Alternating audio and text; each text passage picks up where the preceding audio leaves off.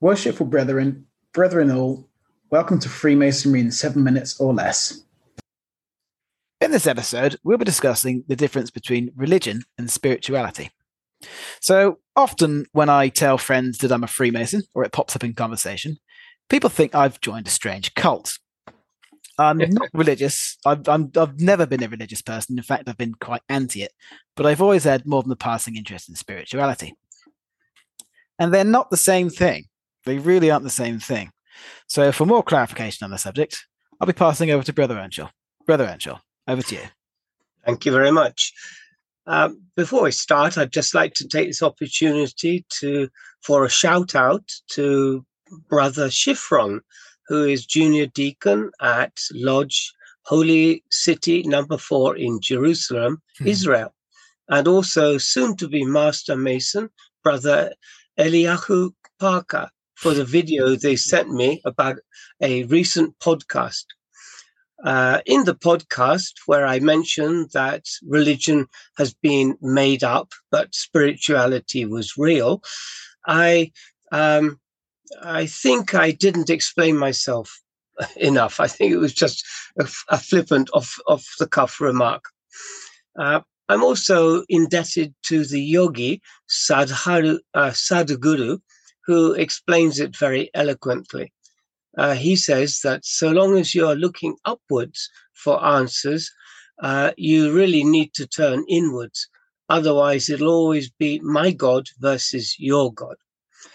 Uh, we'll add the link uh, to his uh, short video uh, in the notes for this podcast, so you can check it out. my comment wasn't intended as a slur on religion, but I believe it is the reality.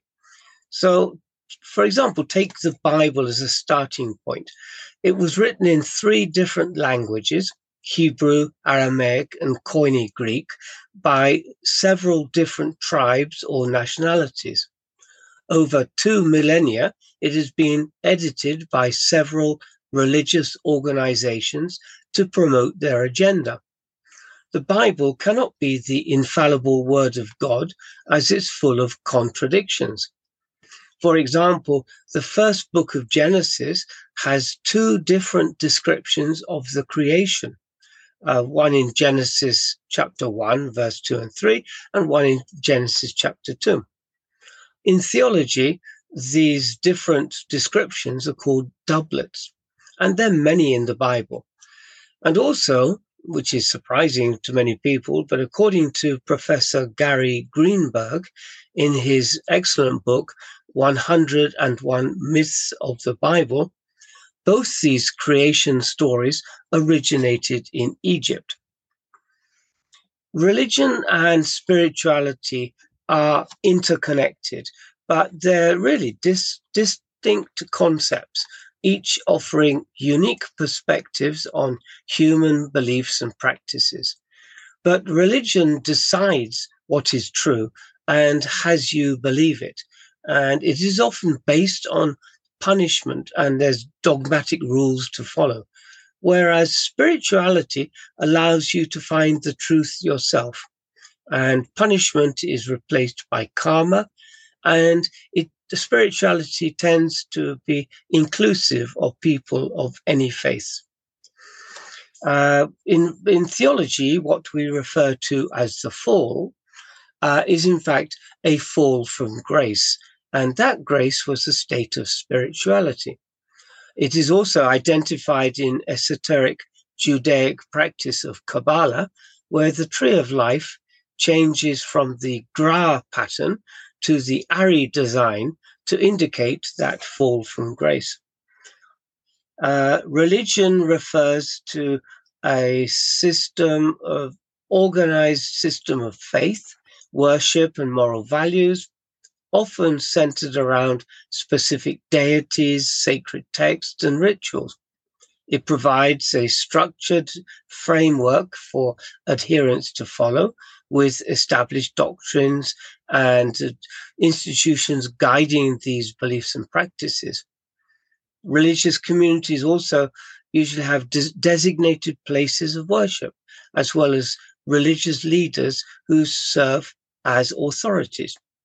On the other hand, spirituality is more individual and subjective, uh, and a, a, subjective approach to seeking meaning and connection, so connection with the divine or the transcendent. It emphasizes personal experiences and the exploration of one's inner self. While spirituality can be inspired by religious teachings, it doesn't necessarily align with any particular religious tradition. Individuals may practice spirituality through meditation, prayer, mindfulness, or some other introspective methods, uh, trying pursuing a deeper understanding of life's purpose and the individual's relationship with the universe. Obviously, spirituality came first. This is what is known as the stoned ape theory. 100,000 years ago, mankind was basically a, a hunter gatherer, uh, and he ate nuts and berries, and of course, mushrooms. And some of those mushrooms were hallucinogenic. And this is where they got their spiritual insights. Later, certain mushrooms were restricted by the tribes and could only be eaten by shamans.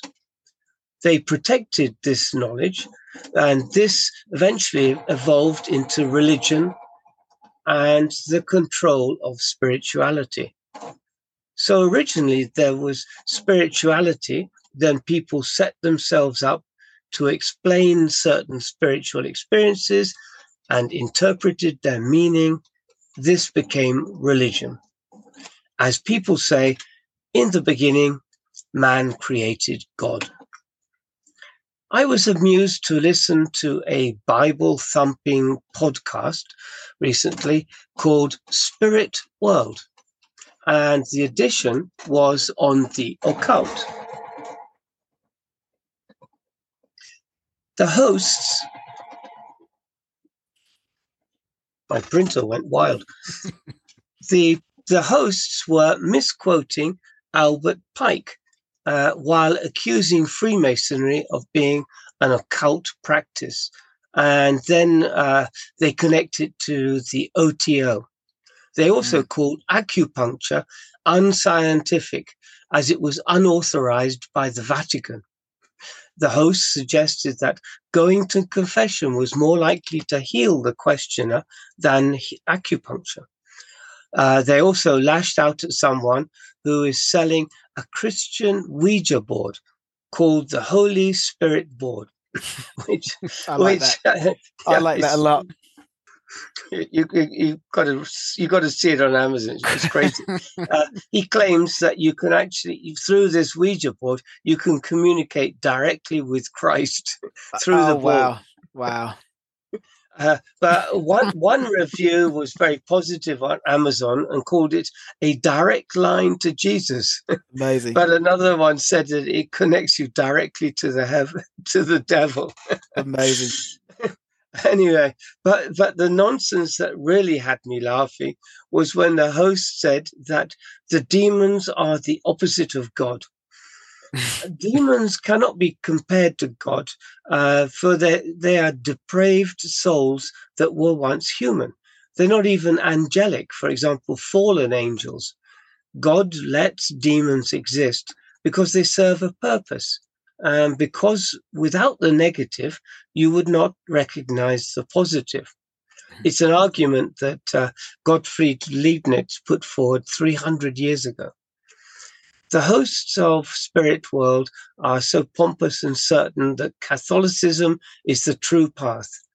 But neither of them are ordained priests. They just spout their own fears and prejudice.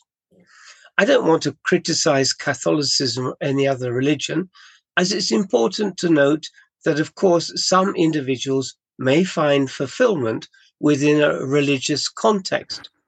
However, many others find uh, seek spirituality, seek their spirituality outside of an organized religion. Well, to sum up, in short, I think it's uh, the best way is to explain it as religion is believing in someone else's experience, while spirituality is having your own experience. Mm, that's fair. I, I, I, I perhaps say that spirituality is the science and the techniques, and religion is the culture that arises around it, possibly.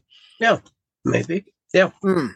Well, it's um the the stone ape theory is an interesting one. I, I, don't agree with it wholeheartedly, but yes, the experiences that are uh, uh, around the early days of any religious group or or system that hmm. develops mm. usually are psychedelic. There are mm. certain groups hovering around the Amazon and in Africa that are at a, a much earlier state of development than Western society, and they're still active. And um, the, the ayahuasqueros in, in this in the Amazon, yep. which yep. I've I've partaken in. I, have found mm. particularly enlightening. But yes, you, you, see these experiences, and well, look at the look at them compared to Mer- Merkaba mysticism and, and, early temple mysticism. They're very similar. Yeah. I'm, you, have I'm to, not, you have to think you're, you're coming from a 21st century yes, perspective. Yes. If this was 100,000 years earlier mm-hmm. and, you know, you, you just eat something and suddenly you, yeah. you're lying on your back in the middle of the grass, mm, hallucinating. Manna from know? heaven. Yeah, I mean, it would be a very different experience. You wouldn't know how to explain it.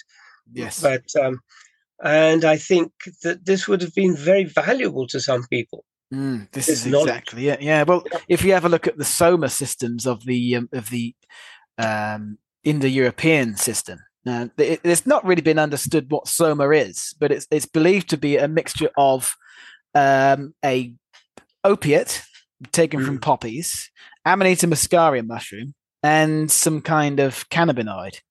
And um, I can imagine that any one of those on their own would be potent enough, but all three mixed together would have been one, one hell of a one hell of a weekend. But it's yes.